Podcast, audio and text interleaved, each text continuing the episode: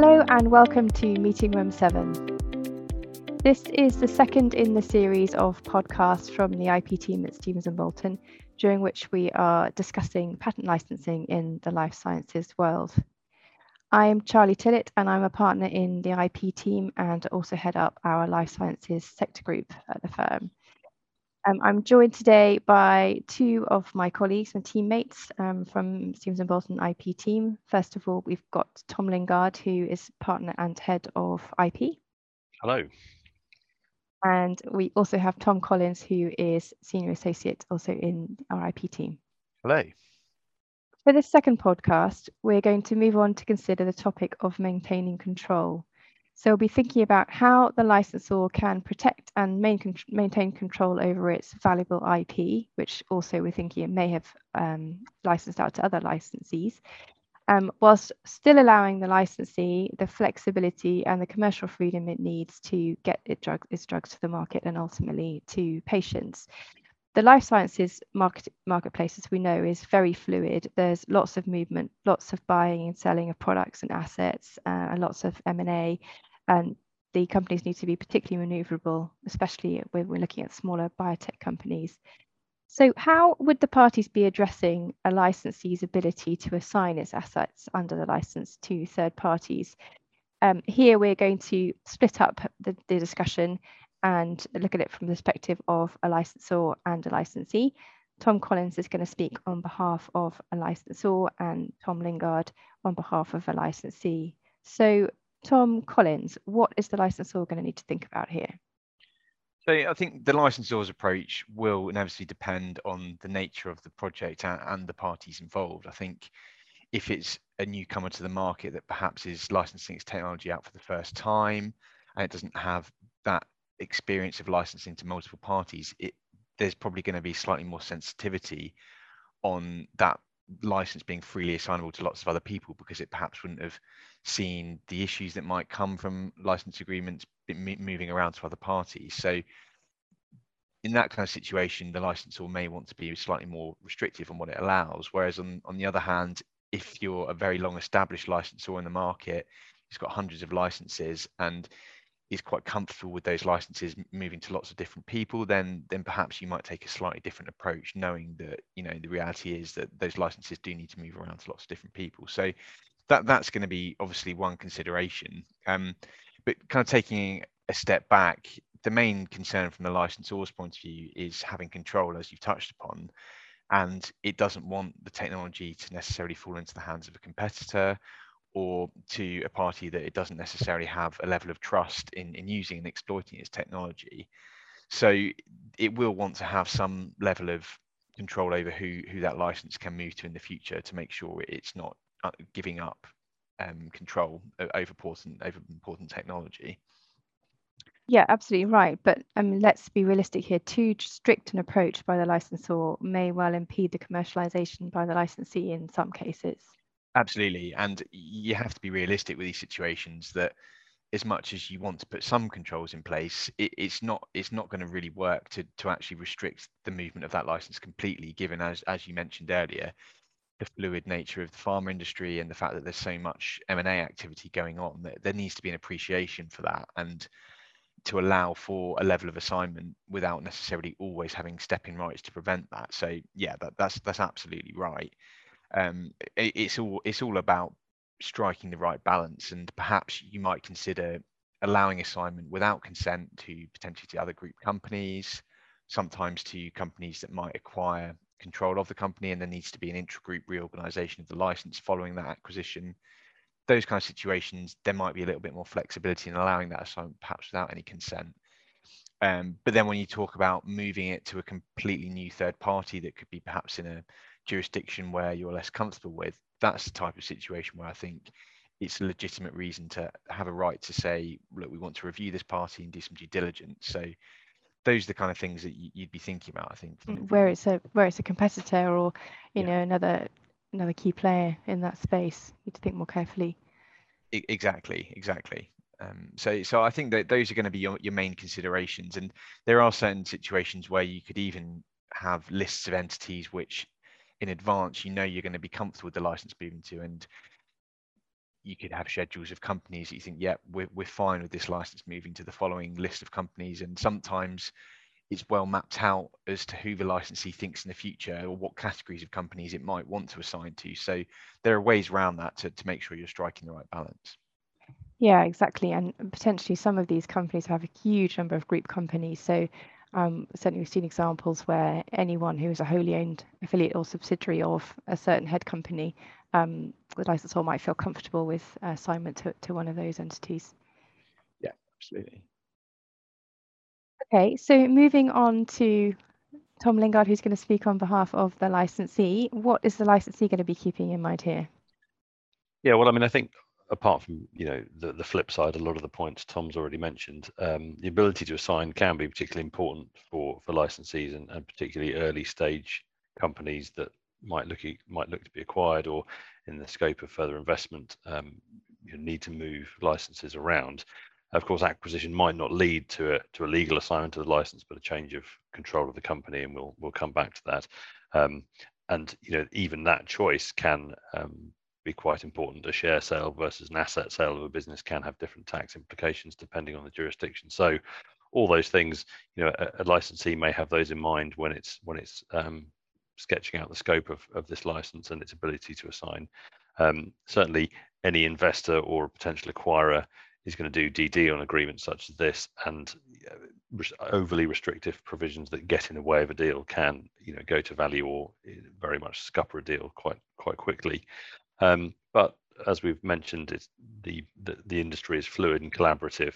So a licensee um, should fairly argue that it's not in the licensor's interest to restrict overly the assignment of of the license because um, this will impact on the licensee's ability to take the products to market and therefore generate substantial royalties for the licensor.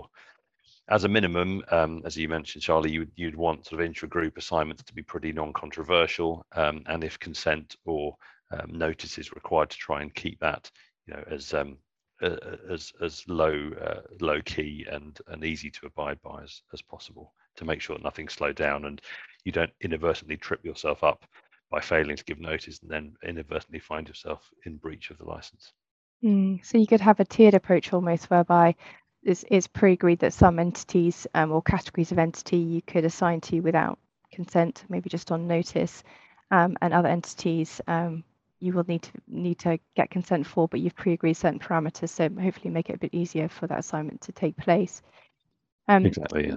You also touched on a point, Tom, about due, due diligence. And that's something that we quite often come across in license agreements and negotiations where the licensee wants to have the freedom to show the terms or you know even sometimes a bit more of the confidential elements of it of the licensed technology to a potential acquirer or even it's the same circumstances for a potential investor um, and the licensor always obviously nervous about having to do that um, but you want to agree some kind of parameters so that the um, licensee can do that without having to come back um, to the to the licensor because it's obviously quite sensitive information potential assignments in the market.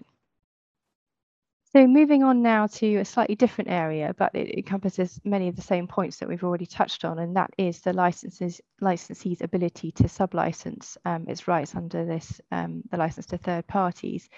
And very often we find in the marketplace that a licensee, whilst it may be very well established. Um, it may be a growing entity.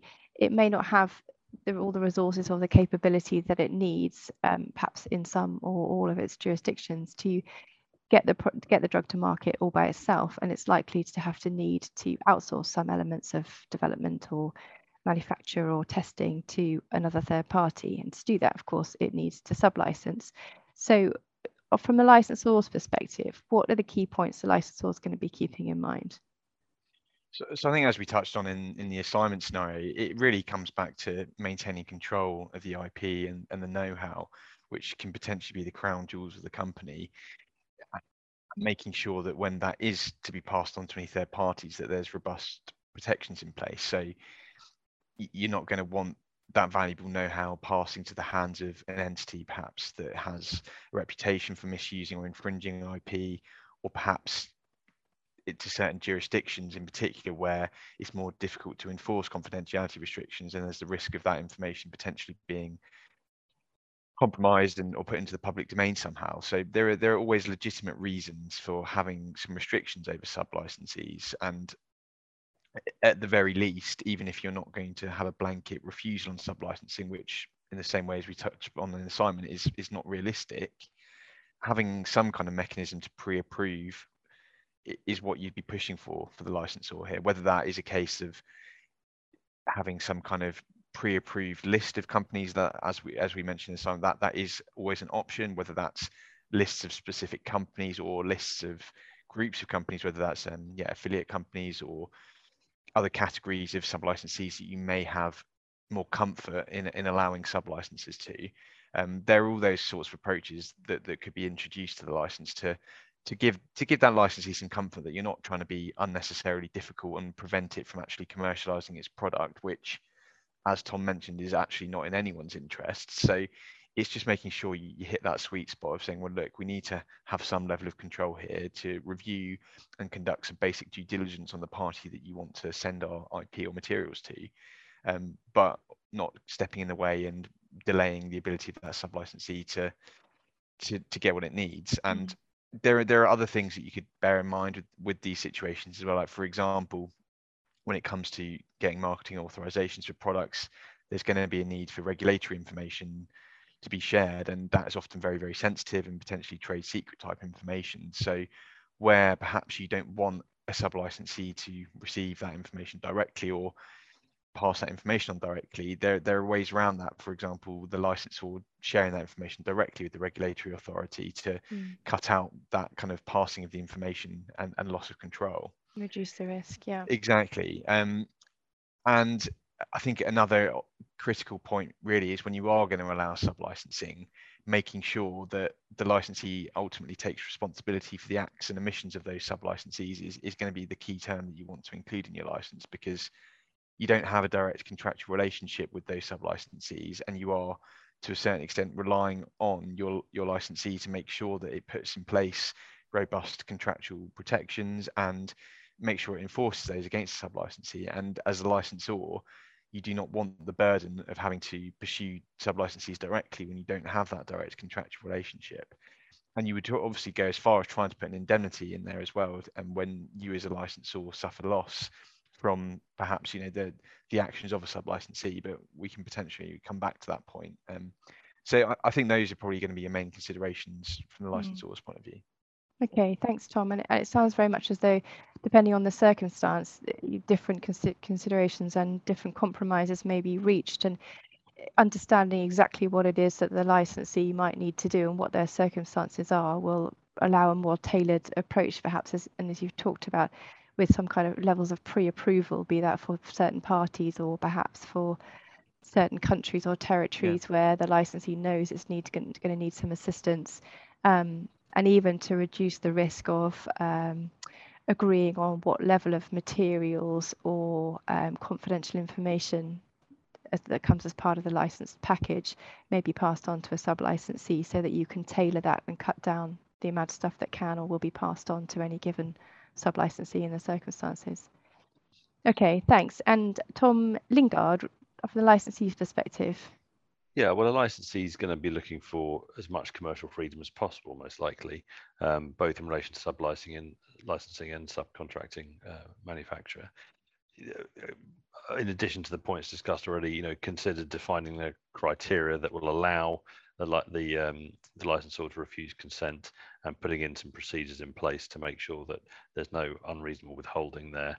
Um, and in most situations, the licensee is going to probably have to accept that it assuming responsibility for the actions of its sub licensees is is fair, but it will as far as possible want to limit the scope of the indemnities that it might have to give to back up those assurances. So um, perhaps only indemnities in respect of certain certain breaches or breach of confidence you know the more that the more limits that can be put on there albeit that it is your sub licensee you don't want to be effectively indemnifying the entire operation and i think apart from apart from that you know it is it is really just the flip side of the points we've already already discussed it's about you know understanding the need to control the technology from the licensor's perspective but giving yourself the room to maneuver that you need to to keep things moving as you want to yeah, absolutely. Okay, thanks so much. And then looking at this in a reverse situation, um, in not so common a situation, but it does happen, how would the parties address the possibility that it might be the licensor which is acquired by a competitor, for example, or that the licensor will assign its patents as part of a business sale or some kind of restructuring? Uh, there's obviously different levels at which this may happen, and those will lead to different concerns. I mean, certainly internal reorganizations by a licensor are not uncommon, and that shouldn't it shouldn't uh, bring any increased risk to the licensee in, in that sense, so long as you know the, the same level of technical support and knowledge is there if that's part of the package at the licensor can still be provided to the licensee then that shouldn't cause an issue and similarly you know the licensee's main concerns are presumably going to be about the license being terminated for some reason or there being a break, break in continuity or supply. But what other thoughts can you um, you offer here from the licensor or licensee's perspective? Yeah, well, I suppose it's rare, but not impossible that the licensee might want the ability to terminate the license on change of control of the licensor. It seems unlikely, but you know there could be competitive issues at play in that situation. Um, it's more likely, as you said, that it'll be continuation of of the flow of the rights and supply that the licensee is is looking to safeguard.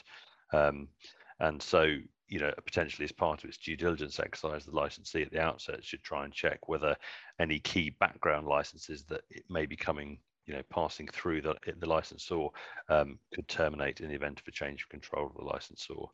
Um, if uh, the arrangement is an exclusive one. So if the if the licensee is an exclusive licensee either by a particular territory or indeed globally, then it wouldn't be you know beyond the bounds of possibility for it to say that the licensor needs to seek permission or at least notify it in advance um, of any assignment because that could have quite significant implications if you're an exclusive licensee in a territory and the licensor assigns the rights to one of your competitors. You don't want you know you don't want to be stuck in that situation. And that might even go as far as um, having some sort of preemption right or an option to acquire the rights that are being licensed in those circumstances at a price which is you know no less favorable than the one that has been offered to the licensor.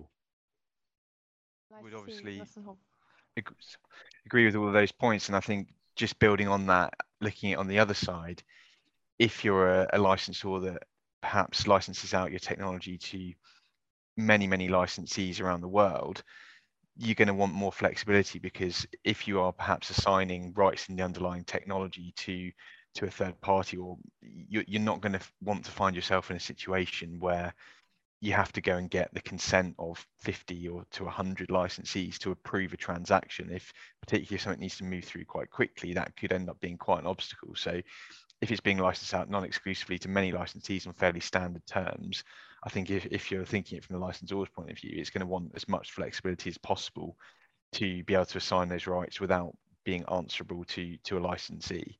Um, but as Tom said, um, that situation would be very different if it's just you know a dual relationship with a with an exclusive licensee. I think that'd be much more of an appreciation that that's going to be a much bigger deal if if that license was to move on to a completely independent third party. Mm. Of course, it might depend absolutely on the, the relative size and bargaining power of each of the parties as to what will be appropriate and agreed in, in each circumstance. Okay, well, that brings us to the end of our podcast today. Uh, thanks very much to the team, to Tom and Tom for joining me, and thanks for listening. Please do join us for our next podcast, in which we're going to focus on payment, typical structuring of terms, key, some key considerations, and what happens when things go wrong. So until next time, thanks very much.